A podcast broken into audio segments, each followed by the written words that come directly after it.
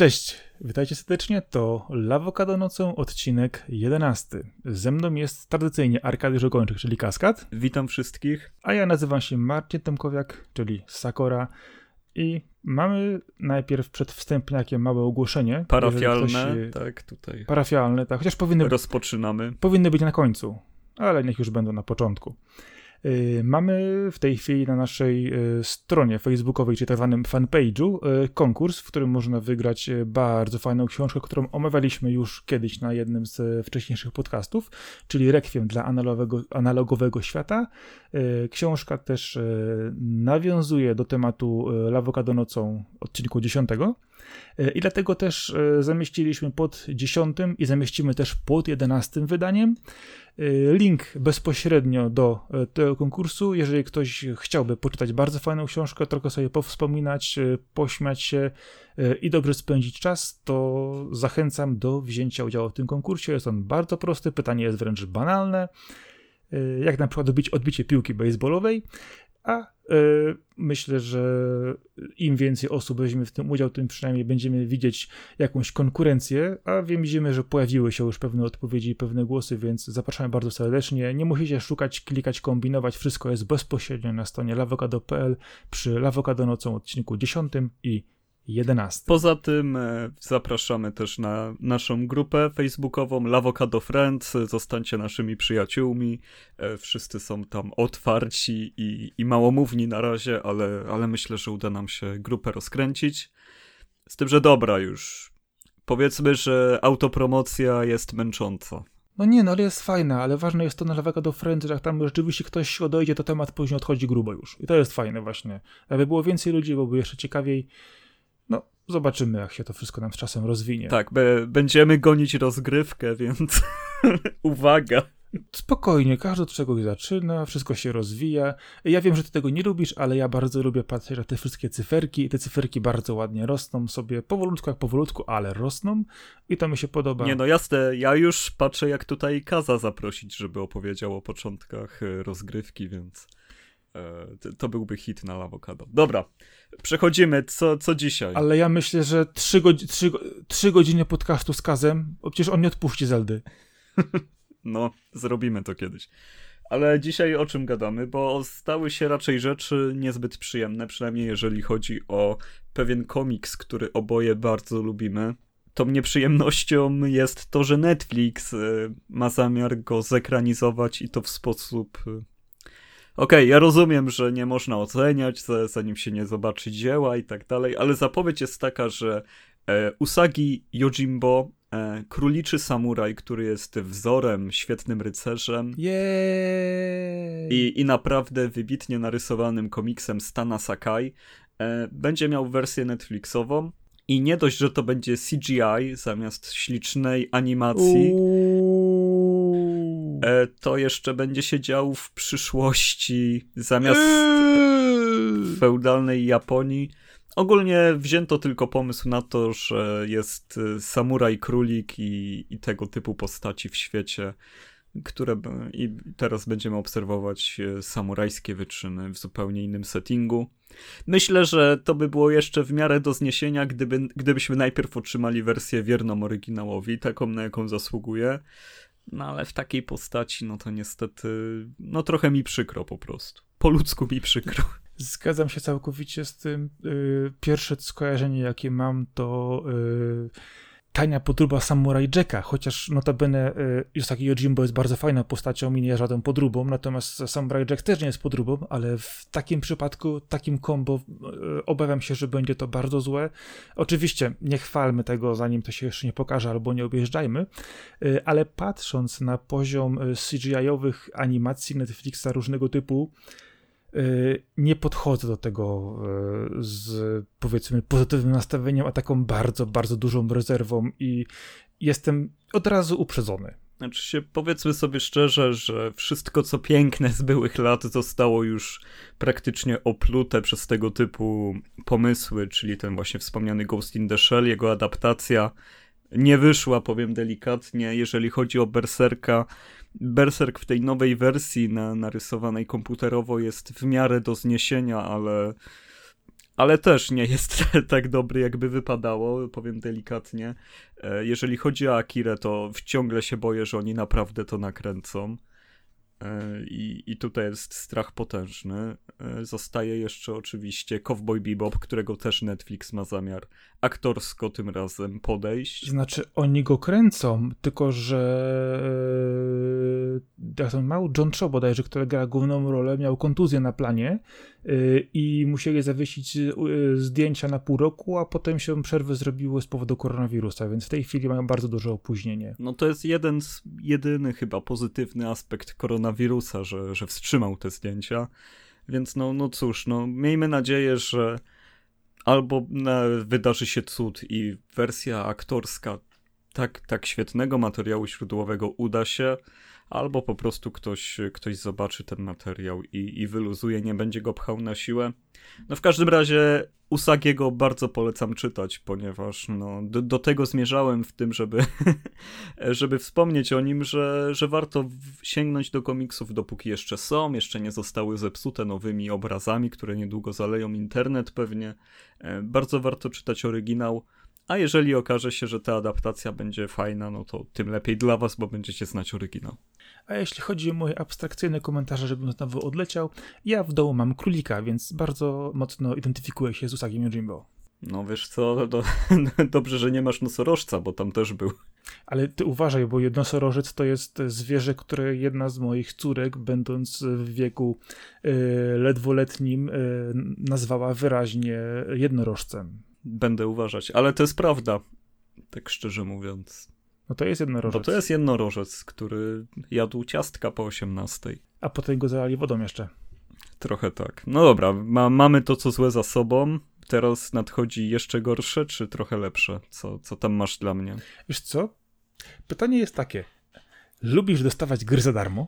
Powiem szczerze, że mam ich tyle, że już mi to nie robi różnicy, ale, ale no oczywiście, fajnie jest dostać prezent w postaci gry, zwłaszcza takiej, na którą się czeka. No to jest super, tutaj nie narzekam. Dokładnie, e, bo wiesz, rozdawnictwo gier w ostatnich latach przybrało bardzo mocno na sile. E, kiedyś było ono czymś bardzo ekskluzywnym, wielkim wydarzeniem napędzanym, że będą dawane kody, siadały serwery, E, czy pojawiały się też na jakichś e, stronach związanych z gamifikacją w różnym stopniu, e, a potem po prostu to, do czego przede wszystkim zmierzamy, wszedł Epic Store, który zaczął rozdawać tytuły, powiedzmy sobie szczerze, no często z pierwszej ligi, grube rzeczy, i nagle rozpętała się do tego pytanie, dlaczego nie na Steam, tylko na Epica? I pytanie jest takie, czy taka gra, którą dostajemy za darmo, która notabene jest często produkcją AAA, bardzo dobrze recenzowaną, bardzo dobrze odbieraną przez graczy. Jeżeli gra, którą dostajesz, jest na złej platformie, to ją bierzesz czy nie? E, wiesz co, no jeżeli chodzi o PC, no to platforma jest jedna, tylko trzeba ikonkę innego sklepu mieć, więc tutaj nie rozumiem ani trochę oburzenia związanego z Epiciem. Dokładnie.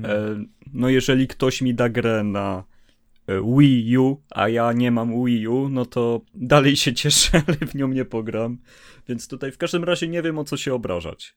A zwłaszcza jeżeli się ma platformę, na której dana gra pójdzie.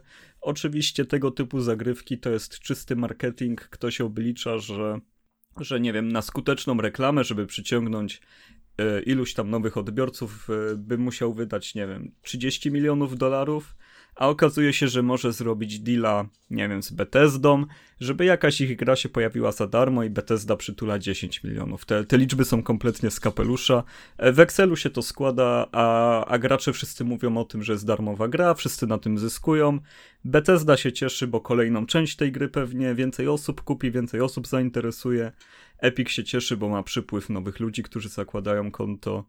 E, nie mówię, że jest to czysta gra, ale od tego, z tego punktu widzenia jest to jak najbardziej no, no sensowna zagrywka, na którą nie powinniśmy się obrażać, ale traktujmy ją jako reklamę, a nie jako formę robienia komuś dobrze, bo e, gdyby, gdyby to była pozycja monopolisty i był tylko jeden sklep, to nic za darmo nigdy byśmy nie dostali online, więc tutaj się nie, nawet nie ma co łudzić. Dokładnie, dlatego też zadziwiło mnie w tym czasie yy, wielkie fale autentycznego hejtu przetaczającego się przez internet yy, od graczy, którzy z jakiegoś powodu yy, dostając darmową grę byli niezadowoleni. Pomijam, że dostępność ilości platform cyfrowych na PC jest całkiem duża. Zaczynając oczywiście od Steama, e, wspomnianego wcześniej Epika, mamy Origina, mamy Yubi, e, GOG. żeby patrzeć tylko e, i GOG dokładnie, żeby patrzeć tylko na te największe, a nagle zaczęły pojawiać się wielkie fale niezadowolenia, że tuż znowu pojawia się kolejna platforma dostarczająca gry i tak w ogóle uwaga, bo tak dosłownie było, pojawili się wyznawcy Steama, którzy e, zaczęli twierdzić, że praktycznie rzecz biorąc nie ma innej platformy poza Steamem, wszystko inne jest albo podróbą, albo dostarczającą treści w zły sposób. E, i rozpoczęły się wielkie nagonki e, jednych na drugich z pytaniami, dlaczego właściwie bierzecie tę grę za darmo, ponieważ możecie ją kupić na, jednej, na, na Steamie. Takie pytanie moje było, ale ludzie, o co wam właściwie chodzi? Jeżeli dostajecie grę, która, to tak wspomniałeś wcześniej, działa w, tej, w tym środowisku, macie sprzęt, który ją udźwignie, to po co tyle krzyku? No i pytanie pojawiło się zaraz następne. Ile Epic utopił w tym pieniędzy? No, a ja tak sięgnąłem po no, raporty roczne. Musiał utopić no. mniej niż zarobił na Fortnite. No, no tutaj e, prosta Uwaga, matematyka. jeżeli...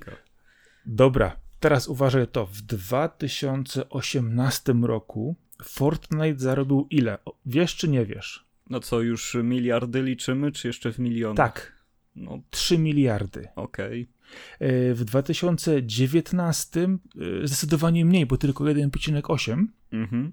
E, co i tak, biorąc pod uwagę, że Steam zgarnia 90% rynku.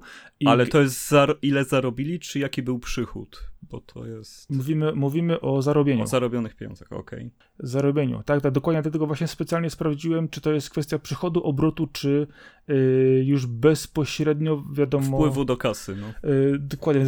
Jezus Maria, jakie to są pieniądze. A, a Steam notabene potrafił yy, mieścić się w granicach 4 do 5 gdzie zbiera w sumie tylko marżę na e, producenta gier w większości i ma też swoje parę tytułów, które no, pojawiają się w różnym odstępie czasu. E, a kwestia, wiesz, z drugiej strony jest też taka, że e, innym elementem, który pomijając przyciągnięcie nowych odbiorców gier yy, na platformie Epika. Yy, przede wszystkim właśnie były te tytuły, które się pojawiły, które były w rzeczywistości rozdawane. A wiadomo, że działa to w prosty sposób, tak jak mówiłeś, yy, jeżeli możemy wydać 30 milionów na marketing albo wydać na przykład 5 na licencję na grę, która często notabene gra już na, siebie zarobiła, Y, utrzym, utrzymała na przykład infrastrukturę serwerów, czy bądź też na przykład już y, z takiego tryskającego dolarami gejzeru zamieniła się pusta mały strumyczek, to trzeba po prostu nie otworzyć tego kurka, nie podlać kolejnych milionów i nie puścić tego dalej. A w ślad za tym najczęściej właśnie idą kolejne DLC, które ludzie dokupują, bo gry, które dostajemy zwykle są tak zwanymi golasami, czyli wersją podstawową.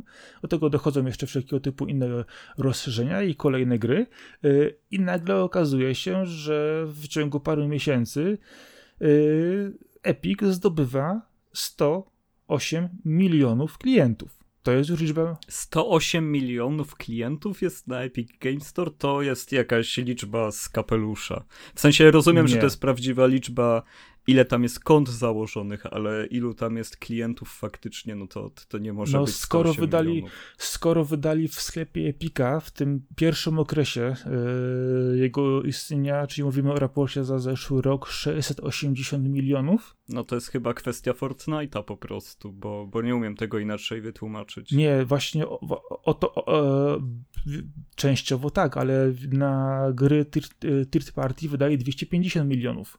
Czyli te liczby jednak się przełożyły na pewien, wiesz, e, wynik ich, a notabene patrząc, patrząc po prostu dalej, e, to oni wydali dali kilkadziesiąt e, gier darmowych w tym czasie.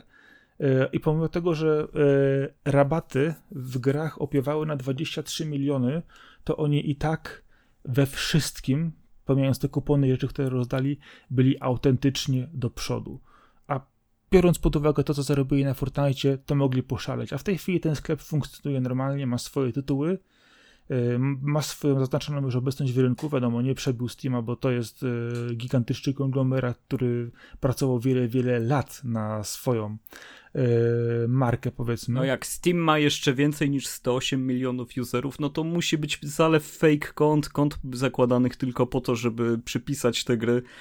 Nie wiem, no, no trzeba znaleźć jakieś statystyki dotyczące prawdziwych kont w cudzysłowie, bo bo w takim przypadku no jest to strasznie trudne do uwierzenia, że tak powiem. No, bez przesady, no 108 milionów osób, no nie wiem, czy tyle osób ma, ma peceta do grania na świecie, a co dopiero żeby wszyscy mieli konto Epica. Ale sporo, sporo, sporo osób też, nawet jeżeli yy, nie ma, konie, pomijam te konta dublowane, robione po kilka razy, bo ktoś chce mieć grę, chciał ją sprzedać razem z kontem i tak dalej, yy, to sama kwestia, wiesz, yy, ilości założonych kont, a, ilości, a wielkości wydanych pieniędzy, no to jest pewna zależność, że y, każdy z tych userów kupił, kupił jedną do trzech gier przykładowo. No okej, okay, ale na początku I było... To już jakoś się, I to się przekłada, to się jakoś tam, wiesz, przełoży, tak wiadomo, że jeżeli nawet podzielimy to przez 10 czy przez 20, to i tak, są, to, i tak jest to duża liczba. Oczywiście, po prostu zeszliśmy z 3 miliardów samego Fortnite'a na setki milionów całego sklepu. To, to jest duży zjazd,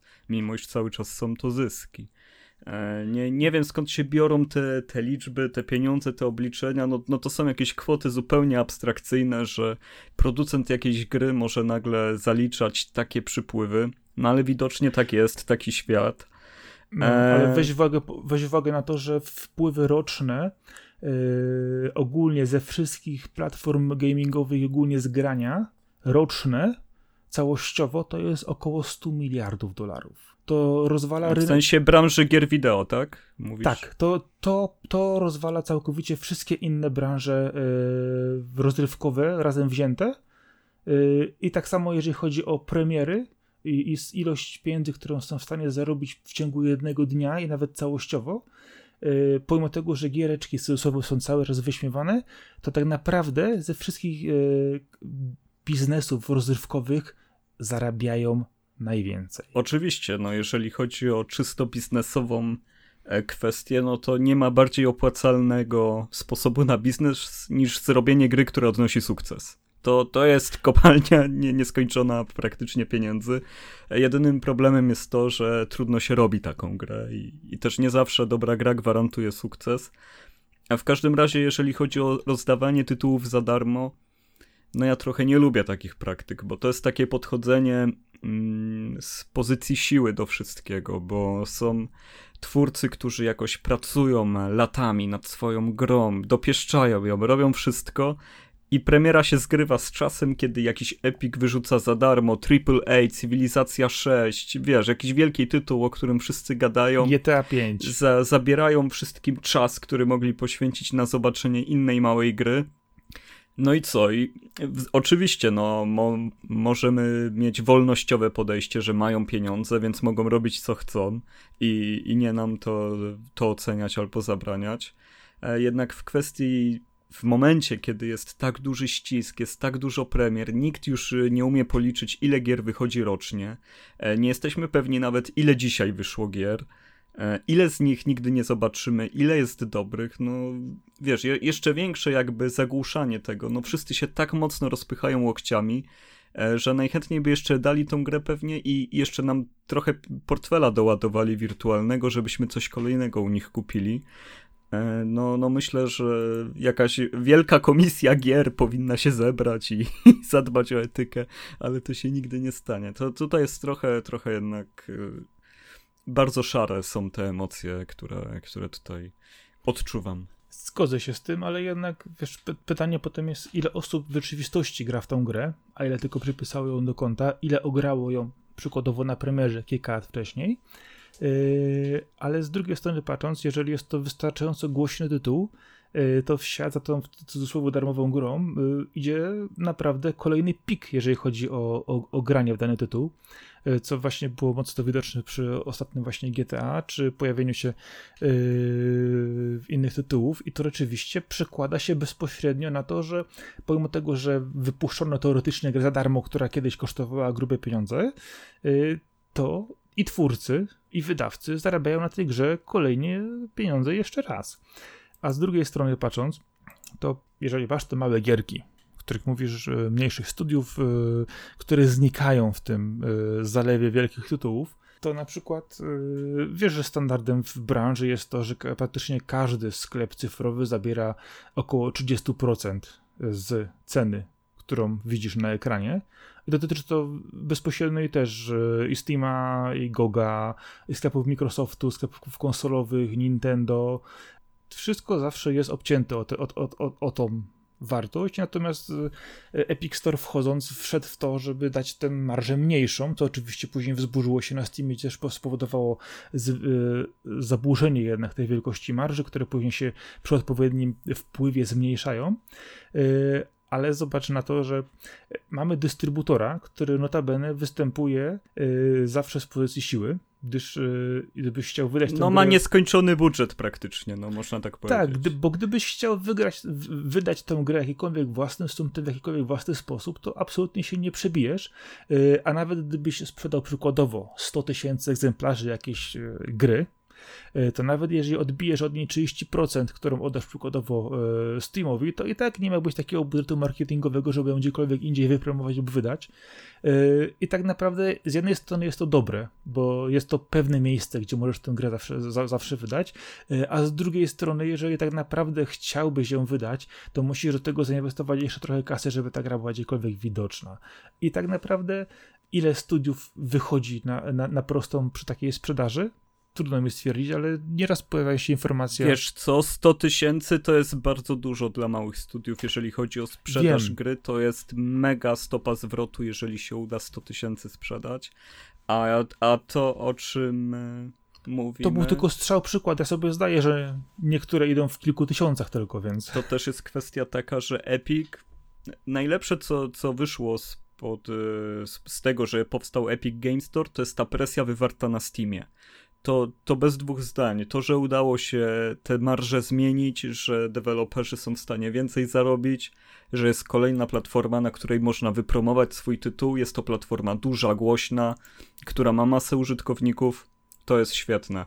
E, po prostu to rozpychanie się pieniędzmi e, już w pewien sposób fajnie. Ja sobie dodaję te gry też do biblioteki, bo stwierdzam, że czemu nie? Nie będę najbardziej etycznym człowiekiem na świecie, który będzie odsuwał wszystko, co, co jest za darmo, nawet jeżeli... Bo, bo, bo, nie, bo nie jesteś wyznawcą innej platformy i nie negujesz jej przez samo to, że istnieje coś innego po prostu. No taka jest prawda. Nie, wiesz co, ja już nieraz się przejechałem na tym, że rzeczy oferowane mi za darmo odrzucałem, i trzy lata później stwierdzałem, kurczę, a pograłbym w to, albo chciałem sprawdzić, było mi coś potrzebne. Ja bardzo dużo gier chcę włączyć choćby na chwilę, zobaczyć, sprawdzić, zauważyć mechanikę, przygotować, nie wiem, się do jakiegoś tekstu, podcastu, no, no do czegokolwiek poznać i, i wtedy się okazuje, że ta biblioteka gier, które mnie kompletnie nie interesują dzisiaj, e, może mi się przydać za trzy lata, bo, bo tak. Więc e, stwierdzam, że, że takie rzeczy przyjmuję ale no zdaję sobie sprawę, ile, jak, to działa na branżę, jak to działa na mniejszych twórców, z tym, że to, że ja tej gry nie wezmę, nic nie zmieni, więc jak chcą rozdawać, to dalej będą rozdawać. Bo kwestia zawsze, zawsze leży w tym miejscu punktu balansu, czy to jest to gra przykładowo, która już na siebie zarobiła, ugruntowała sobie pozycję, w jaki sposób się zwróciła, e, czy jest to gra, która na przykład ledwo się zwróciła i e, jej przykładowo twórcy bardzo chętnie dadzą ją na kolejną platformę, byleby tylko z, z tego coś zarobić, e, czy na przykład, już patrzymy teraz w inną stronę, czy na przykład jest to nowa gra, którą po prostu kupiono po to, żeby ukazała się na danej platformie jako coś świeżego, nowego, zachęcając to, że e, zobaczcie, dajemy za darmo nową grę. A to jest super sprawa, jeżeli tutaj wchodzi kwestia mecenatu, że jest studio, które pitchuje nowy projekt do takiego Epika. Epic mówi, ok, sfinansujemy wam do końca ten projekt, ale w zamian gra będzie u nas za darmo, e, nie wiem, przez, przez jakiś tam czas i potem macie ileś tam, ileś będziemy mieli my z tego marży, trochę więcej niż zwykle, a, a reszta idzie do was, no to jest super, no bo finansują powstanie czegoś nowego. To jest trochę coś innego niż wykupienie już e, gry, która powstała za inne pieniądze, żeby ją rozdać za darmo, no ale to każdy przypadek trzeba osobno omówić, tutaj nie ma jednej prostej odpowiedzi po prostu tłok jest za duży, jest za duży szum. Bardzo dużo miejsca w mediach zajmują rzeczy, które nie powinny. A, a takie premiery, no, no mimo wszystko, no, no to jest część jakiegoś tam hypu, marketingu i, i tak dalej. Każdy się jakoś rozpycha. No bo tak naprawdę wszyscy gracze chcą grać w dobre gry, y, albo grać sobie przyjemnie w różne tytuły, y, ale prawda jest taka, że nie każdego zawsze stać na każdy tytuł. Nie jesteśmy w stanie też ograć czasowo wszystkiego. Y, a nie ukrywam, że zasypywanie biblioteki kolejnymi darmowymi tytułami, nawet jeżeli są one ekscytujące, fajne i je znam i o, kiedyś w to zagram, to często po prostu u mnie kończy się tym też, że y, giną one zasypane kolejnymi następnymi y, tytułami, które też pewnie znowu nie zagram. U mnie akurat już w tej chwili raczej kluczowy jest, jest czas grania, bo niektóre gry naprawdę wymagają dużego poświęcenia im czasu, ale z drugiej strony w gry, które naprawdę chcę grać, to po prostu gram i autentycznie po prostu je kupuję, a nie ukrywam, że patrząc na to, jak niektóre tytuły ukazują się praktycznie już na wszystko, to okazuje się, że tą grę po chwili mam też na wszystko, bo razem kupiłem normalnie, raz kupiłem na prezenie, raz dostałem kod, raz była gdzieś rozdana za darmo i nagle okazuje się, że tą samą grę e, mam na przykład na pięciu czy sześciu platformach e, dostępną w, w każdy możliwy sposób. To jest akurat inna kwestia. Mi się wydaje, że jeżeli kupisz raz gdzieś grę, to kupienie jej wersji na kolejną platformę powinno być tańsze albo nie wiem, jak to weryfikować wciąż, że nie wiem, kupiłem coś na Xboxa i chcę na PlayStation też trudno to zweryfikować, ale powinien ktoś opracować system tego. W tą stronę właśnie też chciałem pójść, chociaż ten system mógłby być ciężki do opracowania z tego powodu, że jednak każdy, y, każda platforma będzie chciała mieć z tego swoje zyski. Y, jeżeli każdy zacznie urywać ze, ze pełnych 100% y, swoje 10% na to, żeby dostać to u siebie i na przykład zapłacisz raz pełną cenę i będzie dostępna na pięciu platformach, każda z tych platform urwie sobie 15%, to nagle okazuje się, że twórców zostaje niewiele, nie wiem, tam z 20-25% e, właściwej ceny, a mógłby zrobić na przykład 70 sprzedając ją na jednej platformie. Nie, no to jest strefa marzeń, które, które się akurat nigdy nie spełnią.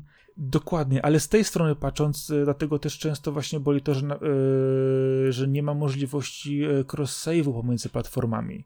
Pomijam na przykład, że w tej chwili pojawia się coraz częściej crossplay, jest on w tej chwili coraz bardziej... Znaczy się Wiedźmina 3 możesz tak grać Okej, okay, ale to są cały czas pojedyncze tytuły, które to, to coś oferują, jeżeli chodzi o to, że możesz sobie przenieść save'a z jednej platformy na drugą.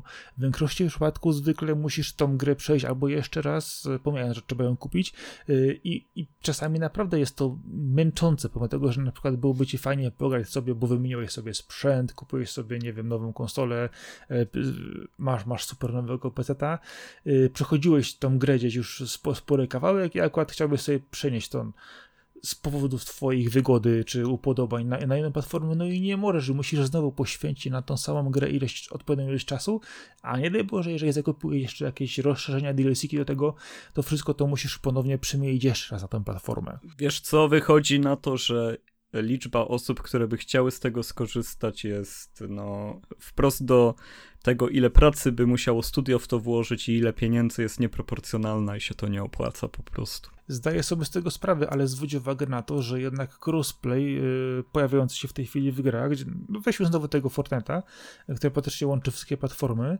yy, jest bezproblemowy. Nagle okazuje się, że nie ma żadnego wielkiego hejtu yy, pomiędzy y, wyznawcami PlayStation, Xboxa, a fanatykami PC-ów. Y, widzisz tylko znaczek ewentualnie przy graczu na jakiej gra platformie i nikt nie ma problemu. No ale tam masz swój login i postać, która jest w chmurze Epika, z którą się łączy każda wersja. No to trochę jest coś innego niż y, właśnie przechodzenie Wiedźmina na PlayStation 4 i PC na przykład. Ale uwaga, postać i ekwipunek się przeniesie, ale twoje fałdolce już nie pomiędzy platformami. No, ale to tylko dlatego, że Epic tak chce, a nie dlatego, że tak nie można. Bo to jest dla nich y, upraszczając y, dwa kliknięcia, że, żeby też... Y, okej, okay, ale kwestia, kwestia jest też tego typu, że pewnie zależnie od tego, w, gdzie kupisz TVDLC, jeszcze pewnie jest jakaś marża dotycząca danej platformy i tu podejrzewam też jest pies pogrzebany. Dokładnie stąd się to bierze, żeby nie było kupowania na jednej, wydawania na drugiej. Dobra, ale jeszcze do cen wracając, według mnie w tym momencie nie ma lepszego okresu dla graczy, którzy są bardzo młodzi, bo jeżeli masz małe kieszonkowe, to dalej jesteś w stanie zagrać w tyle tytułów. Większość z nich jest świeża, ciągle są rozdawane rzeczy za darmo. Nie wiem, no ja mając 14-15 lat, to ja zbierałem na jedną grę ileś tam czasu. A teraz mógłbym za, za 200 zł kupić sobie abonament na Xboxie i mieć od razu dostęp do Game Passa, do dziesiątek tytułów, albo PlayStation Plus, gdzie co miesiąc dostaję dwie duże gry. E, no, no wiesz, no, no jest tego masa. Do tego dochodzi Epic, promocje na Steamie, gdzie e, kupuje się gry po 10 zł, po 20 zł, po piątkę, na Gogu. No ceny są koszmarnie niskie. Dorzuć jeszcze do tego, dorzuć, dorzuć Humble Bundle jeszcze tak samo, który potrafi cały czas dać dobrą paczkę. Czy tak samo ma też swój abonament, y, jeżeli chodzi o Humble Choice. Y, no w tej chwili różnego typu usługi abonamentowe naprawdę bardzo mocno się przybijają, zarówno na PC, jak i na konsolach. Y, nawet już przyćmiewają to na przykład, że Steam tak właściwie ukradł twoje gry pudełkowe i zamienił dystrybucję całkowicie cyfrową i ją wymaga praktycznie rzecz biorąc wszędzie i zamienił Twoją własność na usługę dostępu, y, a w momencie, kiedy tak naprawdę kupujesz grę na Steamie, to w Unii Europejskiej przykładowo zrzekasz się wszystkich swoich praw.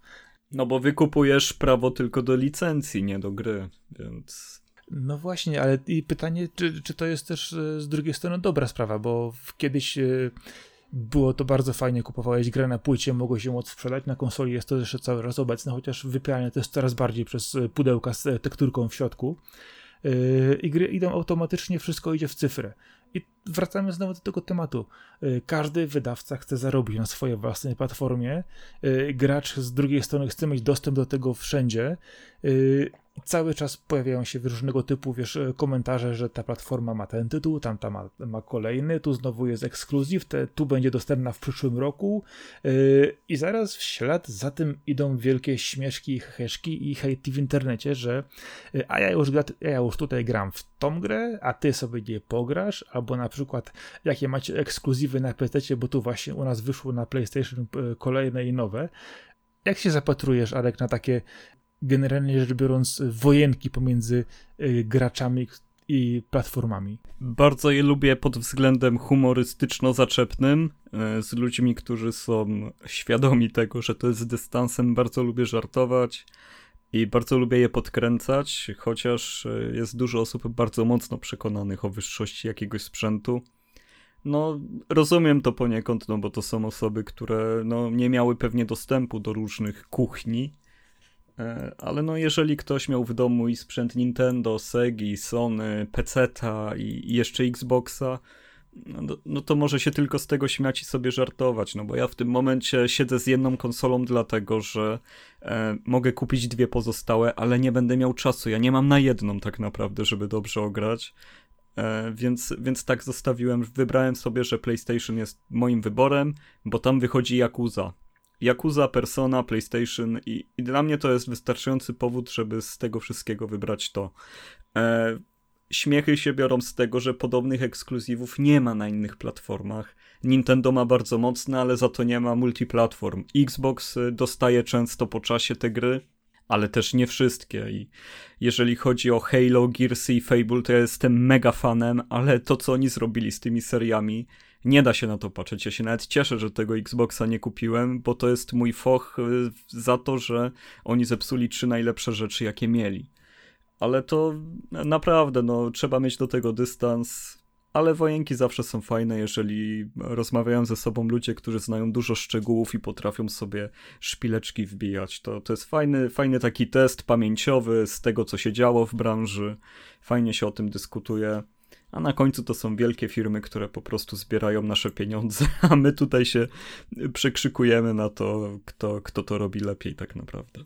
Dokładnie. A kwestia jest też tego typu, że kiedy rozmawiam z ludźmi, którzy są obeznani w, powiedzmy ogólnie rzecz biorąc szeroko pojętej branży, y, czy to będąc jej autorem, czy odbiorcą, y, który wie w jaki sposób to działa i gdzie można po prostu się z kolegami ponabijać, rzeczywiście to potrafi przybrać bardzo w, zabawny po prostu charakter ta, tego typu wymiana zdań, a z drugiej strony często nie ukrywam, zdarza mi się widzieć ludzi, którzy biorą tego typu konflikty absolutnie na poważnie i mnie to po prostu przeraża, gdyż to jest autentycznie. Ale żeby nie było, chciałbym wyraźnie zaznaczyć, że bardzo krytycznie podchodzę do strategii Microsoftu braku ekskluzywów. Uważam, że każda platforma powinna mieć własne gry na wyłączność, które tworzą jej tożsamość i kupując ten sprzęt wiesz, że kupujesz go dla gier, które są wszędzie i dla tych kilku tytułów, które ci tak bardzo jarają. To nie jest odcinanie się od milionów graczy, że fajnie, jeżeli gra wyjdzie na wszystko, bo wszyscy zagrają i cieszmy się. E, tutaj chodzi o to, żeby, żebyś miał jakiś powód, żeby się związać ze sprzętem, żeby sprawdzić jego jakieś e, feature'y, żeby zobaczyć gry, które są zaprojektowane specjalnie dla niego. Nie są uśredniane na wszystkie, tylko masz coś, co jest robione pod dany sprzęt. E, myślę, że konsola jako zabawka wpinana w telewizor, która ma ci dawać rozrywkę, musi mieć jakiś charakter, musisz, musisz się jakoś móc zidentyfikować z tym, że teraz grasz na tym sprzęcie, a nie na tym drugim. E, więc uważam, że nie, nie musi to być liczba 40 ekskluzywów na każdej platformie, ale to, to, że nie można 10 wymienić na Xboxie jest według mnie no, no, no haniebne. No. Tutaj nie, nie powinno to w ten sposób wyglądać. E, tak się nie buduje strategii wokół marki według mnie, chociaż oczywiście e, potem wychodzi na to, że oni wydają Game Passa za 4 zł i wszyscy kochają Xboxa, bo jest promocja. A jak się wszyscy już przerzucą, to cena wzrośnie tak jak trzeba, ale to już są te zagrywki stylu Epika z pozycji siły. Mamy tyle pieniędzy, że możemy je rozdawać. A, a to nie jest to samo, co z, zrobić grę, którą można się chwalić. Według mnie to jest wielka sztuka, e, żeby powstała gra, która może być ikoną jakiegoś sprzętu i, i trzeba o to dbać. Taka gra zwykle po latach dopiero staje się legendą. Y, jest wspominana i pamiętana przez wiele osób, ale patrząc na przykład na y, dostępność właśnie wszelkiego typu, typu usług abonamentowych, y, to często z, z, punktu widzenia gracza, jeżeli jest promocja na przykład na za 4 zł na Xbox Passa, to mamy, to czasami ten miesiąc, czy nawet były też 3 miesięczne, bardzo tanie, wystarczy, żeby ograć ogrom gier, przejść w całości, potestować i gracz będzie absolutnie z siebie zadowolony, że zaoszczędził kupę pieniędzy yy, i tutaj z, z, punktu widzenia właśnie jego jest to absolutnie wartość dodana, bo z drugiej strony, jeżeli patrzymy na to, yy, że te usługi jednak wymagają stałego dostarczania im comiesięcznego gotówki, yy, aby utrzymać te wszystkie tytuły u siebie, czy to na PlayStation, czy na, czy, czy na Xboxie. I to ekonomicznie, pomimo tego, że jest one bardzo e, lukratywnym biznesem dla e, dostawców, tak Sony czy Microsoft. To jest e, też bardzo dobrym dla samego gracza, który z jednej strony, no, nie każdy kolekcjonuje gry, nie każdy przechowuje wszystkie pudełka długie, długie lata i wraca do tytułów po, po jakimś czasie, tylko dla, dla sporej ilości osób wystarczy po prostu tą grę ograć, tak obejrzeć film raz i tyle w temacie. Skończyło się, mamy następne, jedziemy dalej. I tutaj akurat z tej strony jest to po prostu działanie bardzo prostego mechanizmu. Dostarczamy rozrywkę, e, doświadczyliśmy rozrywki, skończyliśmy rozrywkę, bierzemy następną. I tutaj e, po, po, po, tym względem jest tylko i wyłącznie kwestia dostępności tytułów. E, I to jest też to, co właśnie wspomniałeś na temat Xboxa, że kwestia ekskluzywów na tę konsolę jest trochę inna, chociaż biorąc pod uwagę komputery, to wszyscy praktycznie korzystają z Windowsa, y, który notabene ekskluzywem nie jest i, i bezpośrednio tworzy to już od razu platformę przygotowaną w całości do grania, którą się po prostu wpina kolejne usługi, a jeżeli właśnie mieliśmy dostępną tą usługę z pasem na Xboxa, taką samą zrobioną na PC-ta i to praktycznie rzecz biorąc spowodowało, że część z tych gier, którą sporo osób kiedyś po prostu mówiło, że o, jest Forza, są Gearsy na konsolę, pogramy fajnie. One przeszły na PC i w ślad za tym e, pojawiło się po prostu kolejne rzesze graczy, które e, zaczęły ogrywać te tytuły w tym samym środowisku i stało się to, co Microsoft kiedyś już też e, zapowiadał, do czego dąży właśnie, żeby w pewnym sensie ujednolicić te usługi. I to generalnie rzecz biorąc, im dalej, tym się coraz bardziej sprawdza, jest coraz bardziej widoczne, że tak naprawdę Xbox, y, Windows i PC y, idą coraz bardziej jednym torem. Okej, okay, to fajne, że nowi ludzie tego spróbowali, ale zobacz, jakie fajne by było, gdyby te girsy były rewelacyjne i by ci ludzie pomyśleli, że kurczę, kupię sobie Xboxa, żeby zagrać w te świetne girsy, przechodzą tam i przy okazji odkrywają ten Z na przykład, albo inne tytuły zaszyte głęboko w bibliotece Xboxa, których by też nigdzie indziej nie spróbowali. E, poznają nowy ekosystem, e, nowy sposób grania, nowy sposób kontroli nowego pada, poznają e, Xbox Live inaczej działa. Bardzo lubię poznawać nowe gadżety, ich właśnie to jak działają. według mnie zamykanie się na to doświadczenie, że i tak wszystko na tym moim jednym sprzęcie, na którym mi wygodnie w niego patrzeć, i tak będzie, nie jest fajne. Lepiej próbować więcej rzeczy. Lepiej wziąć, kupić stare Nintendo 64 i doświadczyć na własnych rękach, jak bardzo niewygodny jest ten pad, ale pograć chwilę w tą okarynę czasu na nim i dać sobie godzinkę i, i, i, nagle się okaże, że ta Okaryna Czasu jednak jest świetną grą i to świetnie, że trzeba było kupić aż Nintendo 64, żeby sobie to sprawdzić, nie? I, i tak dalej. Ale żeby to sprawdzić, żeby kupić tą starą konsolę, ograć tą grę sprzed lat, to jednak y, musi się człowiekowi chcieć a w tej chwili rozleniwienie odbiorców i ludzi jest tak duże, że w większości przypadków wystarczy im ta darmowa gra, gotowa platforma, tani, e, tani pas na, na gry.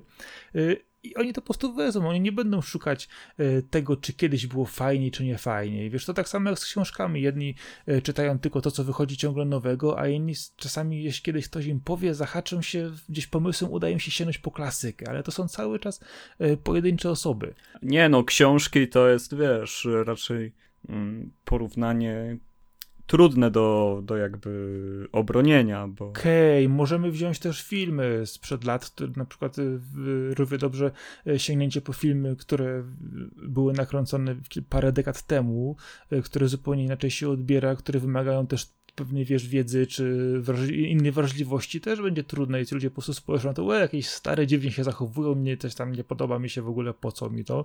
Yy, dostarczcie mi łatwą, szybką i wściekłą rozrywkę od razu i teraz, się będę dobrze bawić.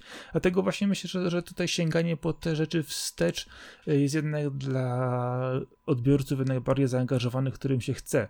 Nawet jeżeli yy, jesteśmy młodym graczem, czy osobą, która wcześniej nie sięgała po te, po te tytuły, kiedy się one pokazywały, to i tak zwykle będziemy yy, potrzebować kogoś, kto nam to pokaże, kto nas wciągnie. Yy, czy to będzie, nie wiem, kolega, który gdzieś yy, ma tą, tą konsolę zaszytą u siebie, czy to na przykład będzie yy, rodzic z dzieckiem, który pokaże mu, jak się kiedyś grało, to jeżeli nie, pokaż, nie, nie dasz do ręki często te, tego osobie, innej, która jest wychowana na współczesnej popkulturze, to ona w ogóle do tego nie sięgnie. Będzie to po prostu danie tylko tytuł, który gdzieś kiedyś się pojawił do odhaczenia na liście, że takie coś było kiedyś, a teraz hulaj dusza, e, daj mi następne nowe rzeczy. Jasne, to, że... Bo te stare mi się wizualnie nie podobają na przykład. To, że coraz mniej się ludziom chce, to jest coś, w czym się zupełnie zgadzamy i, i myślę, że w tej dyskusji już e, nic mądrzejszego nie powiemy na ten temat ale ja ci jeszcze przytoczę kilka rzeczy. Nie wiem, czy pamiętasz, bo to są takie, wiesz, wielkie wojny, tak naprawdę fanboyów były różnego typu, y, a sporo z nich jeszcze cały czas w tej chwili jest obecnych. Y, to, co wspomnieliśmy wcześniej, że Nintendo, wiadomo, zawsze sobie stało spokojnie z boku, wymagało pewnego zaangażowania, natomiast cały czas e, miłośnicy PlayStation i Xboxa po prostu wieszali na sobie wszystkie możliwe martwe zwierzaki i usiłując się zabić nawzajem, e, ale oczywiście jednoczyli się, kiedy trzeba było bić pecetowców. Ale z drugiej strony, jak spojrzę, to jeszcze dalej w tle kiedyś, kiedyś miałeś Atari kontra Commodore, a później jeszcze od tego kontra Amiga. W, w tak zwanym międzyczasie z, z dekadę temu miałeś wojenny wojenki typu ATI e, kontra Nvidia, czyli który układ graficzny jest lepszy, czy procesor AMD z Intelem, e, czy nieustanna wojenka e, Samsunga z Applem. Ja się tak zastanawiam nad jednym. Po co ludzie wchodzą w takie tematy, a nie po prostu skupiają się na tym, żeby dobrze doświadczyć tego, co się im dostarcza po prostu. Wiesz co, no Myślę, że zaognieniem każdego konfliktu jest to, że wychodzi ktoś przekonany o tym, że ma w 100% rację i mówi coś w 100% błędnego. Pojawia się ktoś, kto chce mu to naprostować. Pierwsza osoba w to nie wierzy. Nagle pojawiają się ci, którzy popierają tego, co nie ma racji i ci tego, co mają rację, co, tego, co ma rację i już tak w kółko. I się spirala nakręca E, trudno potem się przekonać, a na końcu pada zdanie, że to wszystko kwestia gustu i już e, wszyscy zemdleli z e, powodu tej głębi tej wypowiedzi. Nikt nic nie wie, wszyscy się rozeszli, a najlepiej na Facebooku, gdzie wszystkie posty są zakopane, nie da się do niczego wrócić już po tygodniu, w kółko ta sama dyskusja się toczy, więc argumenty i takie rzeczy to... Dokładnie tak. E, no, no po prostu chyba tak działamy, że jak słyszysz kompletną bzdurę, no to co któraś osoba się odezwie i powie, że to jest bzdura, ktoś zareaguje na to, że mu się wytknęło błąd bardzo źle, ktoś inny go przyjmie, ale większość osób reaguje źle, że no jak ja się mylę, no, no, no i się zaczyna, to, to są tego typu sprawy raczej. Bardzo ludzkie. To, to, to nie jest coś, co jest na tle sprzętów, to po prostu tacy jesteśmy. Dokładnie taki wniosek chciałem też właśnie wysnuć, że człowiek po prostu musi mieć zawsze jakiś konflikt, konflikt na zarzewie i po prostu musi gdzieś e, się z kimś pokłócić, poprzepychać. Wiadomo, konflikt jest też e, narzędziem rozwoju, e, ale z drugiej strony, biorąc pod uwagę banalność tych konfliktów, które często w tej chwili widzimy właśnie na, na, na, na poziomie, która konsola jest lepsza, bo ma przycisk w innym kolorze, ja już przestałem się w większości tego typu dyskusji odzywać, chyba rzeczywiście, że trafię na jakąś taką dobrą z humorem, gdzie widzę, że ludzie, którzy biorą, biorą w niej udział, wiedzą o czym mówią i przynajmniej ich kojarzę. A tak naprawdę to chodzi tylko o to, żeby skupić się na dobrej rozrywce.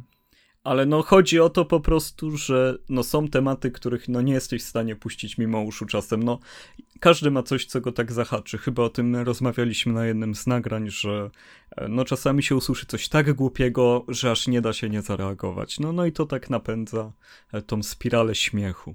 Dokładnie, a, a, z drugiej strony ilość e, tematów wspominanych powoduje y, większe wykopywanie odnośników w internecie, nakręcanie bezpośrednio y, wszystkimi po prostu robotami, narzędziami w tyłu, w tyle tych stronek, różnego typu tagów i linków i wyrzucanie ciągle kolejnych nowych, powiedzmy, tytułów, czy oznaczeń, czy nazw, czy promocji, które łączą się bezpośrednio z ofertami. I tak naprawdę mamy po prostu swoją piękną piękną bańkę, która po prostu jest ciągle zasilana tymi samymi tematami, które nas y, ekscytują, które nam się podobają lub z drugiej strony nas denerwują.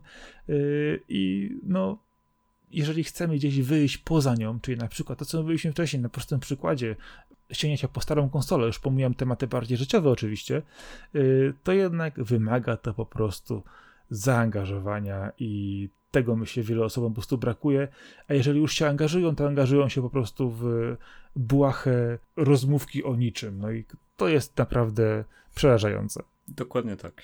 Czy, czy to jest już taki krzyżyk na, na tej dyskusji o o rozdawaniu gier za darmo, bo, bo tak się chyba zaczęło. Oj tak, i, i, i, lek, i lekkim napomknięciu w, w, wojenek pomiędzy różnymi e, wyznawcami różnych e, rzeczy. Ja myślę, że rzeczywiście ten krzyżyk możemy na niektórych osobach postawić, bo przydałoby im się, żeby po prostu im ten krzyżyk spadł na główkę i uciszył ich.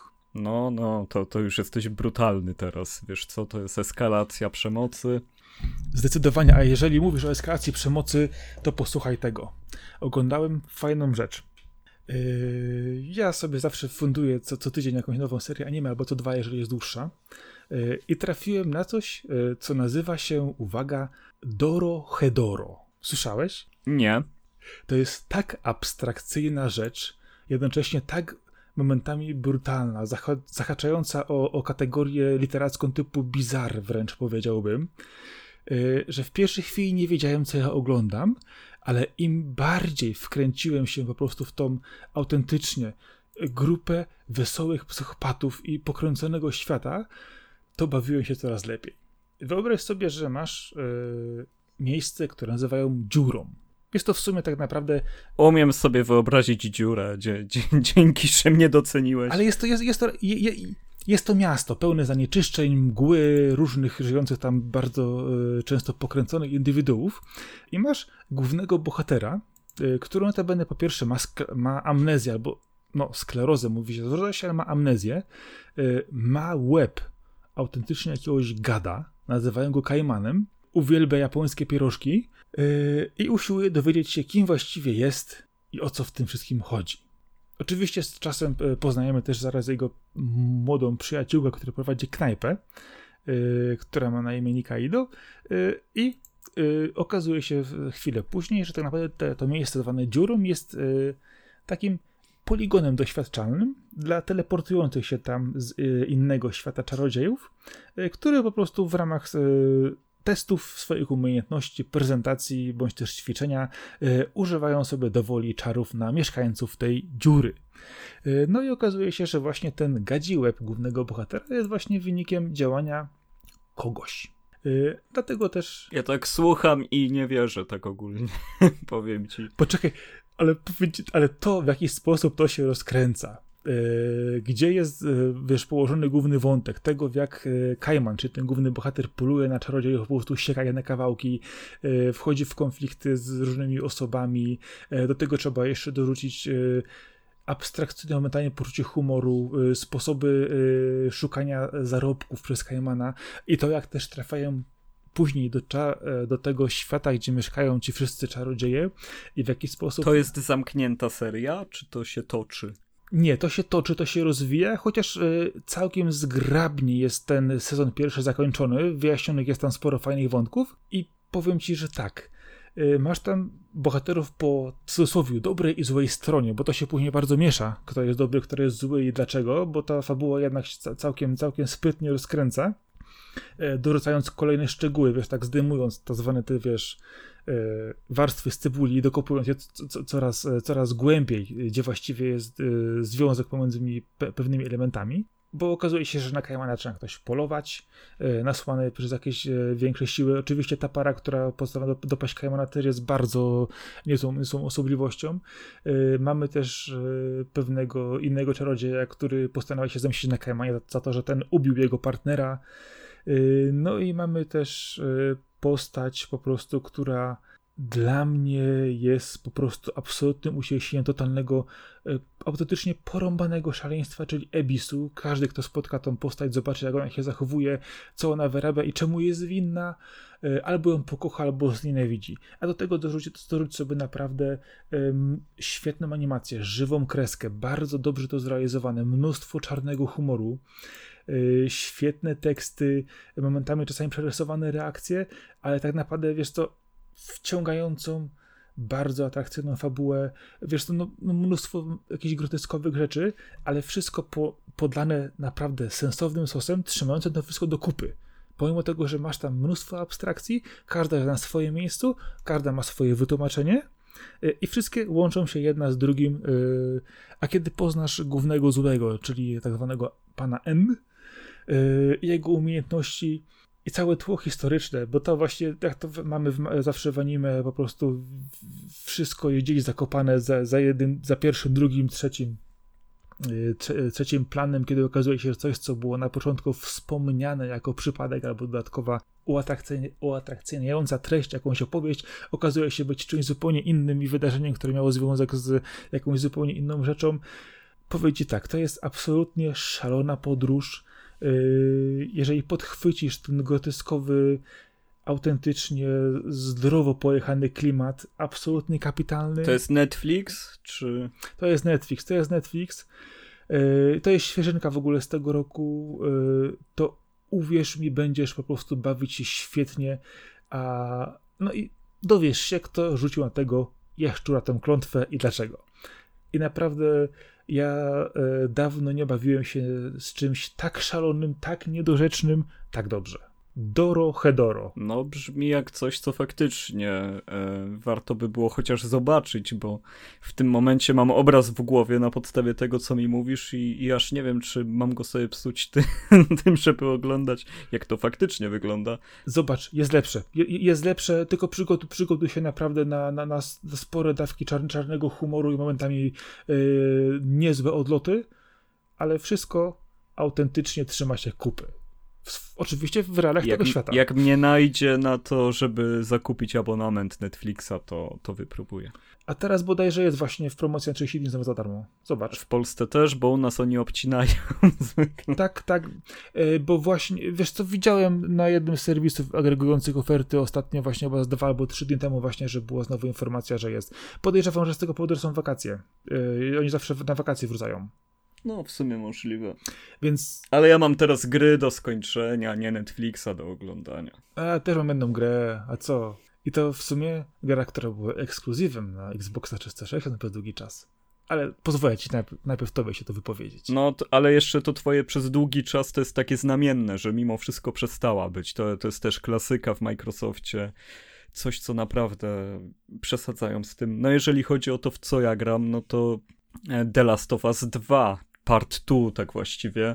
E, gra, która kontynuuje historię zakończoną w jedynce bezpośrednio.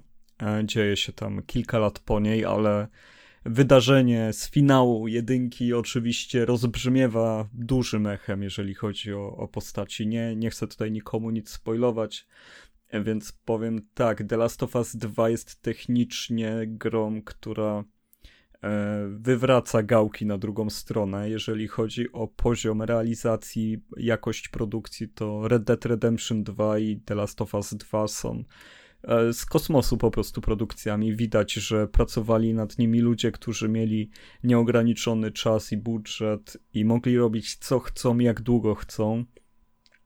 Naprawdę niewyobrażalne jest y, poziom animacji, ilość animacji, to jak wyglądają twarze, e, jak postaci się dotykają, bo tutaj nic nie przenika przez siebie. Każdy dotyk e, to nie jest tak, że ręka wisi milimetr nad obiektem, albo, albo że przenika milimetr ten obiekt. To wszystko jest tak, jak powinno być. Uwierzcie mi, to robi gigantyczne wrażenie, kiedy nagle się widzi tak e, tak realny świat, bo, no bo tutaj też y, Naughty Dog poszło w hiperrealizm, tutaj nie ma w ogóle miejsca na jakieś odpały, mimo iż jest to świat y, opanowany przez zakażonych y, grzybem, który zmienia ludzi w zombie, tak właściwie. No i historia jest mroczna, jest ciężka, jest to gra bardzo brutalna, bardzo 18+, która porusza no może za dużo tych tematów takich bardzo teraz na fali, ale, ale jednak no, myślę, że nikogo, kto skończył Left Behind, nie, nie zdziwi to, że e, Eli woli, gustuje w dziewczynach, a nie, a nie w chłopakach, ale to, to tam jest kompletnie jakby e, kwestia mało ważna. Ważne jest to, jak to jest pokazane. Ja myślę, że w tym momencie sporo osób już postawiło krzyż na tym tytule. No ale to właśnie to już z DLC z jedynki wynika bardzo wyraźnie, no, więc też nie, nie rozumiem tego po prostu, o, o co tym ludziom chodzi czasami naprawdę. Co za problem? Bo, bo trochę tych rzeczy faktycznie tam pokazali, no, no może trochę za mocno niektóre elementy, żeby, żeby tutaj wyjść pod, pod to, że to Naughty Dog to jest e, firma, która nie widzi żadnych granic u nikogo, ale akurat ten wątek no, jest tak ładnie zrobiony, tak sensownie, naprawdę bardzo ciężko się mówi omijając spoilery, bo ta gra jest tak fabularnie e, silna i zbudowana na tylu e, momentach zwrotów akcji, że, że nawet powiedzenie jednego może zepsuć komuś zabawę. Kwestia jest taka też, że nie jest to równa gra. Jest to też gra męcząca, gra, która się ciągnie, gra, która e, nie zawsze daje graczowi wyraźnie jakby feedback nie tyle gdzie ma iść, tylko jak tych wrogów zajść, czy, czy oni naprawdę są konieczni, ale to już jest może kwestia mojej orientacji w tej grze. E, bardziej mi chodzi o to, że jako pojedyncze sceny, niektóre z tej gry, no to są najlepsze sceny tej generacji. Po prostu nie tworzą aż tak e, świetnej całości razem. Nie, nie wszystkie sceny są równie dobre, no chyba aż takiego poziomu nie da się osiągnąć. Tak samo jeżeli chodzi o płynność gry, no bo ona jest momentami strasznie wydłużona. Final Fantasy VII Remake był wydłużony i to też jest wydłużone. E, ale serio, no, no spalili tonę pieniędzy na tym, e, że, żeby ta gra wyglądała i, i brzmiała rewelacyjnie i tak jest. Każde miejsce wygląda jak miejsce po epidemii, po zniszczonym świecie i właśnie w tym świecie te relacje, w których już no ludzkość prawie wymarła, ledwo przeżyliśmy, budujemy ostatnie bastiony ludzkości. W takich warunkach nikt się nie będzie przejmował, że dziewczyna z dziewczyną idzie za rękę i woli z nią być niż z jakimś typem, no bo to są zupełnie nieważne problemy w tym momencie i, i fajnie, że nikt nie robi z tego problemu. Podróż przez zniszczoną Amerykę wizualnie robi mega wrażenie. Jeszcze raz to podkreślę, że każdy powinien zobaczyć e, kolejne miejscówki w tej grze że jednak się da, że jednak się da na siedmioletnim sprzęcie, jakim jest PS4, robić takie cuda, bo, bo to się trochę w głowie nie mieści. E, no, no, no i co, no szczerze polecam, szczerze polecam, ale trzeba się przygotować na to, że ta gra was przeora, bo tutaj ciężki klimat jest ciężki. Bardzo to lubię, bardzo lubię też tę brutalność. Za dużo craftingu, trochę za małe tempo, ale, ale w każdym razie jest fajnie bardzo, bardzo jest dobre. The Last of Us 2 i nic konkretnego o niej już nie powiem. Będę się starał napisać coś więcej raczej na awokado, bo wtedy e, dużo bardziej uda się myśli poukładać i też e, konkretne spoilery albo zaznaczać, albo, albo też ich unikać specjalnie, więc ale tytuł, który no nie wyobrażam sobie nie znać go. Nie dyskutować o nim, bo dyskusja o The Last of Us 2 to jest druga gra, którą masz w gratisie do tego. Warto poznać, żeby chociażby sobie o spoilerach dyskutować z innymi. Dokładnie, a jeżeli puścisz spoilera komuś, kto tego jeszcze nie ograł, to dostaniesz tak zjechany od góry do dołu, że o mój Boże. Ale trochę Ale to, to rozumiem, też... bo, bo to jest tytuł, na który się tyle lat czeka, że myślę, że te dwa miesiące od premiery to jest taki okres, w którym no, no już nie przesadzajmy, nie? No dajmy ludziom na spokojnie kupić i pograć, potem już no rozmawiajmy w miarę swobodnie. I jak najbardziej zgodzę się, chociaż spoilerofobia jest tak obecnie mocna i obecna we wszystkich praktycznie możliwych e, mediach i e, dobrach kultury, po prostu, że ja czasami autentycznie patrzę po stronę i zastanawiam się, ludzie, naprawdę kiedyś e, spokojnie można było streścić komuś po filmu, opowiedzieć fajnie i kogoś zainteresować, a teraz jak tylko ktoś spróbuje zarysować główny wątek, o co chodzi, to już zostaje zjechany od góry do dołu, że za dużo powiedział, albo że komuś zepsuł zabawy, albo nie wiem co. No, z tym, że film to jest, wiesz, półtorej godziny, które siedzisz sobie, za to płacisz groszowe kwestie i to, i to cię nie obchodzi tak naprawdę w tym momencie. A... Chociaż jeżeli jest to dobry film i znany, to czasami no, jest trochę inny odbiór. Tak, no ale jednak w momencie, kiedy jest to zupełnie nowa gra, na którą czekasz od lat, wydajesz, nie wiem, 250 zł i chcesz w nią pograć, a, a ktoś ci mówi, co tam się stanie, no to jest to kompletnie niehonorowe.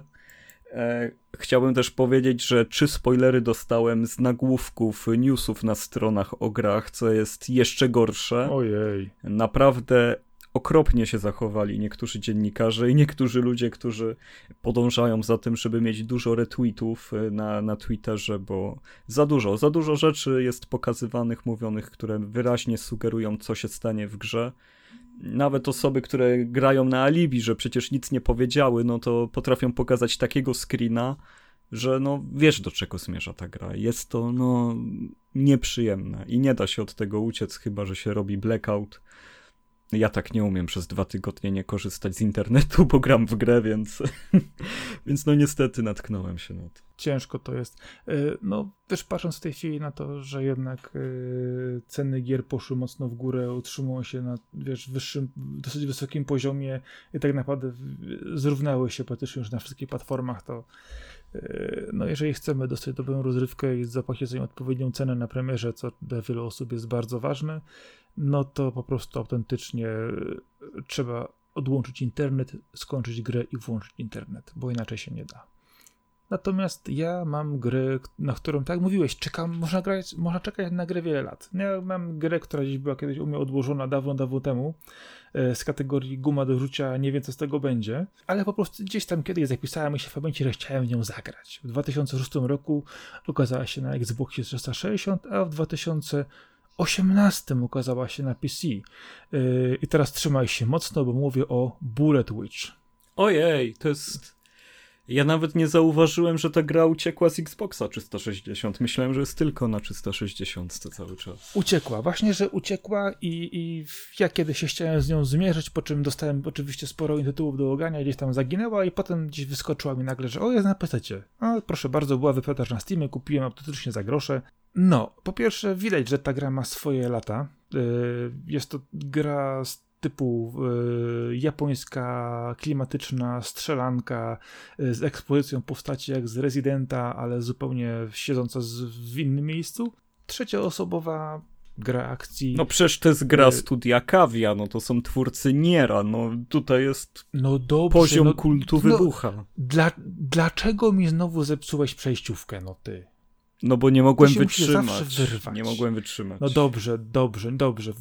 Popisałeś się swoją wiedzą, szanuję to, yy, ale powiem ci, że w grę grało mi się dobrze. Pomimo tylu lat na, na karku, to jednak mówimy o grze, która jest autentycznie typową arcade'ówką, którą można przechodzić wiele razy na różnym poziomie trudności, rozwijać postać, zdobywać nowe umiejętności, yy, podbijać te umiejętności na dużo większe poziomy, gdyż mamy miotło. No nie, nie jest to miotła, to jest raczej po prostu y, wielofunkcyjny karabin maszynowy oferujący cztery tryby strzelania, począwszy od y, karabinu przez snajperkę shotguna, kończąc na gigantycznym chain Mamy do dyspozycji mnóstwo czarów, począwszy od nasuwania, nie wiem, jakichś kruków na wrogie jednostki, ściąganiu piorunów z z nieba, czy też różnego typu akcje typu obronna ściana, czy uzdrawianie naszych pomagierów. Gra to w sumie 6 poziomów, które można przejść w, w, albo szybko na niskim poziomie trudności, albo po prostu męczyć się na jakimś wyższym dosyć długo. Yy, oczywiście standardowo ocenia nas w skali do S, włącznie. Yy, zależnie od tego dostajemy odpowiednie ilości punktów na rozwijanie naszych umiejętności, yy, a historia opowiada o świecie, który no, z perspektywy roku 2020 to się dzieje bodajże w latach 2007-2013, więc tą apokalipsę już przejęliśmy. Mamy w tej chwili kolejną, zupełnie inną. Mamy bohaterkę imieniem Alicia, która jest e, autentycznie nowoczesną, powiedziałbym wręcz mo motorową e, wiedźmą, e, która z, z, początku z niewiadomych powodów przyłącza się do grupy żołnierzy, którzy ewakuują się z miasta, mają jakieś zadanie do wykonania, ona też ma swoją misję, a im dalej idziemy sobie z tą fabułą, dowiadujemy się tak właściwie skąd się wzięły te demony, w jaki sposób tutaj można z nimi stanąć do walki, kim jest sama wiedźma, i coś się dzieje. I przebijamy się przez miasta, przez jakieś tereny podmiejskie, bazy. Y, a chociaż moją. No i strzelamy, no. I strzelamy, i cały czas strzelamy. Gra. Ale najfajniejsze jest poziom, kiedy walczymy z bossem, stojąc na dachu pędzącego nie pociągu, tylko samolotu. To jest po prostu dla mnie też po prostu kwintesencja po prostu tego typu rozrywki. No to jest klasyka jeżeli chodzi o japoński arcade y, slasher, czy też bullet hell, bo, bo Kawia jest w pewnym sensie studiem, które zawsze lubiło łączyć wszystkie te stylistyki bardzo japońskie w jeden tytuł. E, właśnie Nier był tego pełny, Drakengard, no, no super tytuł wymieniłeś, tak mnie zaskoczyłeś, jestem pod wrażeniem. Ja się przy tej grze tak dobrze bawiłem, jak się dawno nie bawiłem, właśnie przy zupełnie, wiesz, bezpretensjalnym Amerykaidzie, po prostu gdzie tylko walisz do przodu, e, dobierasz sobie tylko kaliber e, i po prostu pchasz to wszystko dalej. Z, historia nawet też tam jest do, do zaakceptowania, e, a nawet pomimo tego, że gra ma sporo, sporo lat, tam jest całkiem fajny system e, rozwalania obiektów, e, gdzie możesz zniszczyć e, tam, wiesz, samochody, jakieś stacje benzynowe, wsadzić w powietrze, a jeżeli na przykład użyjesz jednego z najmocniejszych czarów, czyli burzy meteorytów, to możesz nawet po prostu rozwalać budynki, które wokoło ciebie są i wszystko się bardzo ładnie tam komponuje, spada i te wszystkie obiekty, które spadną, rozwalone są też fizyczne. Można sobie na nie wskoczyć, przejść, e, czy też używając na przykład telekinezy odepchnąć je i zmiażdżyć tych przeciwników. I z tej strony muszę powiedzieć, że teraz jest to całkiem przyjemne, ale tę dekadę temu to musiało robić niezłe wrażenie. Nie, no to jest jedna z tych gier, które w ogóle nikogo nie obchodziły i zgarniała średnie oceny co najwyżej, ale to już, e, to już jest e, kwestia bardziej etyki i, i podchodzenia do, do tytułów, których się nie zna przez wie, wielu dziennikarzy.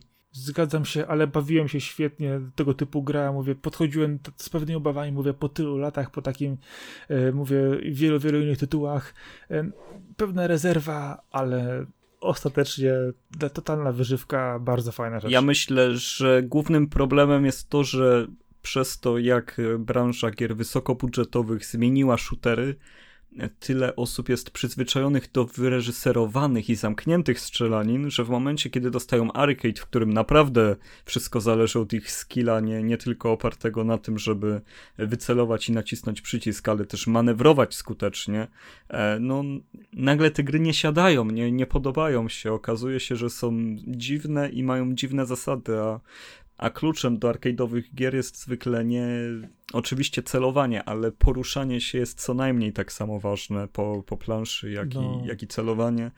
E, mimo iż dużo gier udaje, że, że też jest super tutaj ruch, no nawet ten Doom, który dobrze wyszedł i jest dobry, gdzie, gdzie faktycznie można tańczyć między przeciwnikami, e, no no jednak jeszcze kawałeczek mu, mu, mu zabrak do takiego właśnie czystego, fajnego arcade'u i myślę, że to jest właśnie ta linia rozgraniczająca strzelaniny, które naprawdę e, dają czystą zabawę i adrenalinę, a, a te, które są no czystą zabawą, ale wyreżyserowaną, a tutaj sobie sam robisz w arcade'owych grach, jeżeli są dobre oczywiście e, Dokładnie, zabawy. a tutaj ewidentnie, ewidentnie musisz się dobrze ruszać, uniki musisz robić sam, wymyśleć w jaki sposób poruszają się przeciwnicy, i jeżeli autentycznie zatrzymasz się o sekundę za długo, to cię po prostu zmiotą z tej planszy, w ogóle nie pytając, wiesz, nie czekając na to, czy może ktoś podejdzie i cię na przykład odcuci, bo tak 5 kg ołowiu, które w ciebie wpakowałeś, tak tylko, wiesz, prewencyjnie, żeby mógł cię kolega odcucić. Nie, tu po prostu giniesz na miejscu, koniec, pff, jedziesz checkpoint, poziom od nowa i jazda. Nie wybaczamy generalnie i powiem, że brakowało mi takie, ta, takiej gry właśnie, która oczywiście będzie wymagać, żeby y, pokazać tego skilla, y, a z drugiej strony, żeby po prostu nie przeładować gracza wielkością gry, poziomów i, i nie wiadomo jakich rozwiązań. To po prostu dostajesz kilka prosty, prostych rzeczy, jedziesz do przodu, a jeżeli ktoś lubi y, stroje dla głównej bohaterki, to może sobie chyba jeszcze bodajże chyba z 5 czy 6 wybierać, jakie, jakie mu się żywnie podobają po prostu full, full wypas, full service. Nie no, sprzedałeś właśnie tę grę milionom słuchaczy Full wypas, full service. Ciąć te demony i hajda do przodu, fajna gra. E, Okej, okay, to ja może na, na zakończenie opowiem o książce, żeby się tutaj e, wyluzować, wy, wyhamować bardziej może. E, ale nie, nie jest to historia, którą będę zbyt długo też omawiał, ponieważ jest to książka, autobiografia, nazywa się Przezroczysta krew. E, jest to książka autorstwa pani, która się po podpisuje jako Bzy Pszczółkowska. E, jest to dziewczyna, która organizuje trasy koncertowe polskim e, gwiazdom, głównie hip-hopowym. Mhm. I spisała swoje wspomnienia z tego, jak się organizuje takie trasy, jak się, jak się pracuje z nimi, co się dzieje w tych trasach i jak wygląda organizacja festiwali od tej drugiej strony. E, sięgając po to, spodziewałem się właśnie wielu szczegółów. Dostałem bardziej pamiętnik. Tutaj jest taki delikatny zgrzyt, jednak e, kwestia formy, w jakiej jest to podane, mimo iż e, no, myślę, że, że większość osób sięgała po to, żeby po, po tę książkę, żeby się dowiedzieć, co się dzieje w takich trasach, bardziej niż po autobiografię samej autorki, ale z czasem mnie to też kupiło. Jest to taka bardzo przyjemna książka do poczytania pod względem e, obserwowania transformacji pewnej osoby. Jest to szczere, jest to autentyczne. E, towarzyszą temu bardzo chwytliwe teksty, które można usłyszeć w piosenkach. Jest kilka uwag dotyczących konkretnych e, postaci ze sceny. E, myślę, że, że też ksyw, powiem tak, no tam gdzie są ksywy podane, są to pozytywne przykłady, a, a tam gdzie było coś, coś nie tak, jednak nie, nie podawano tych ksyw, czyli jakby nie ciągnięto smrodu za sobą.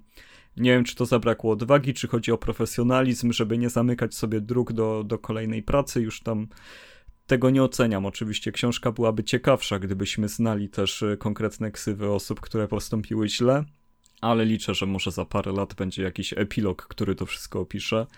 E, ciekawe jest to, że jest to książka, której nie kupicie w sklepach. Była ona przez crowdfunding e, zasponsorowana, była wydana własnym sumptem. Trzeba napisać maila do autorki i zrobić jej przelew, żeby wam wysłała. Polecam wpisać przezroczysta krew pszczółkowska w Google i, i sprawdzić, czy jeszcze są jakieś egzemplarze. Jeżeli lubicie albo jesteście ciekawi, jak wygląda e, no, tworzenie tras koncertowych i praca przy takich e, trasach, no to w lekkiej formie możecie sobie o tym poczytać. To jest taka bardziej blogowa forma. E, powiem szczerze, e, w tym momencie, kiedy mam koło łóżka same ciężkie lektury, a bardziej na czytniku, to, to taki, mm, taka odskocznia bardzo mi się przydała. E, przeczytałem to naprawdę w trymiga.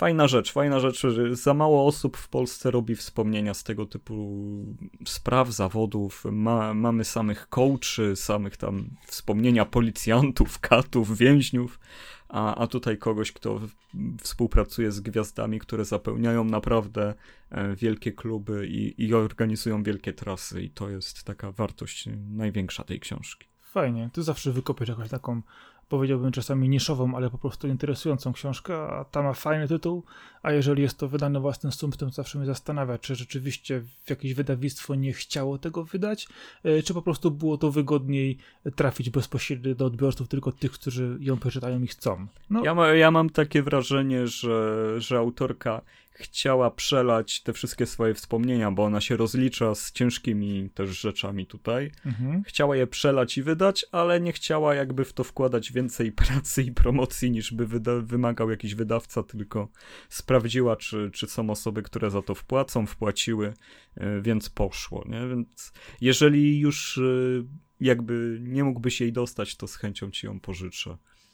Nie ma sprawy. Oczywiście każda wersja, przynajmniej takie odniosłem wrażenie, jest z autografem, bo nakład nie jest duży i dostałem podpisaną, jak, jak już doszła do mnie, więc jest ok. No to spoko, jak, jak się uporam z moją kubką, kubką, kubką wstydu wielkości trzech półek, to myślę, że y, chętnie sięgnę jeszcze po jakąś książkę, y, bo to po prostu, wiesz, u mnie to książki walają się w dużych ilościach. Y, tak, nie wiem czy wiecie, ale Sakura ma fundamenty domu z książek zrobione. Prawie że, prawie że. E, spokojnie, wiesz, nowa biblioteczka w nowym domu jest już zaplanowana, więc będzie dużo większa niż ta. Ale gdyby wszystkie strony nagle zmieniły się w banknoty 100 złotowe, byłbyś bardzo bogatym człowiekiem. Uuu, wiesz co, to byłaby taka fortuna, że o, nieźle. Chociaż powiem ci, że mam parę takich książek z, e, z takich wydań, takich tytułów, że jak spojrzałem ile kosztują, mówię, o kurczę, to one sobie jeszcze poleżą parę lat będą kusić, ale chyba ich nie sprzedam, pomimo tego, że grubą kasę wołają.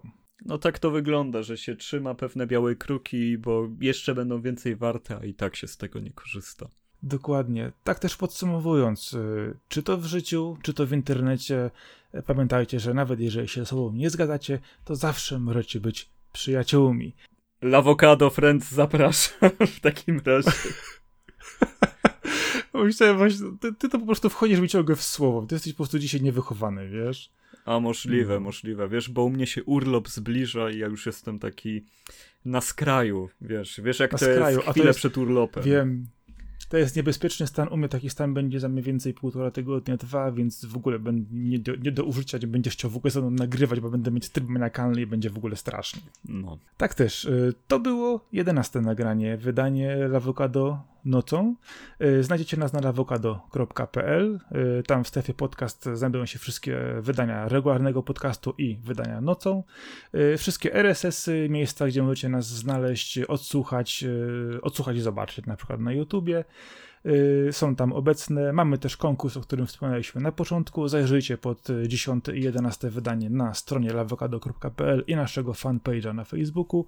Zapraszamy, żeby się tam klikali y, lub polubiali nas, szerowali, rozprzestrzeniali to dobro, które y, też z grupy Avocado Friends, miejmy nadzieję, wybije w szerszym kręgiem. A ze mną był Arkady Drukończyk, czyli Kaskad. Dzięki, cześć, na razie. Ze mną był Marcin Tomkowiak, czyli Sakura. Hej. I to by było na tyle dzisiaj. Cześć, cześć, hej, hej.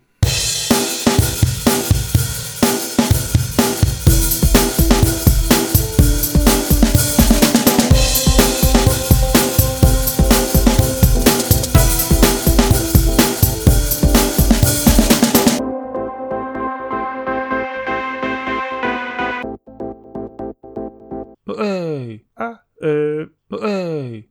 Poszło. Cześć. No poszło, poszło. No zawsze, zawsze, zawsze idzie, no. No ej.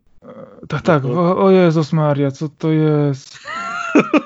O Boże, w kokoro, nie? Czy, czy, czy, oni z tego chcą zrobić jakiegoś samuraja Jacka nowego?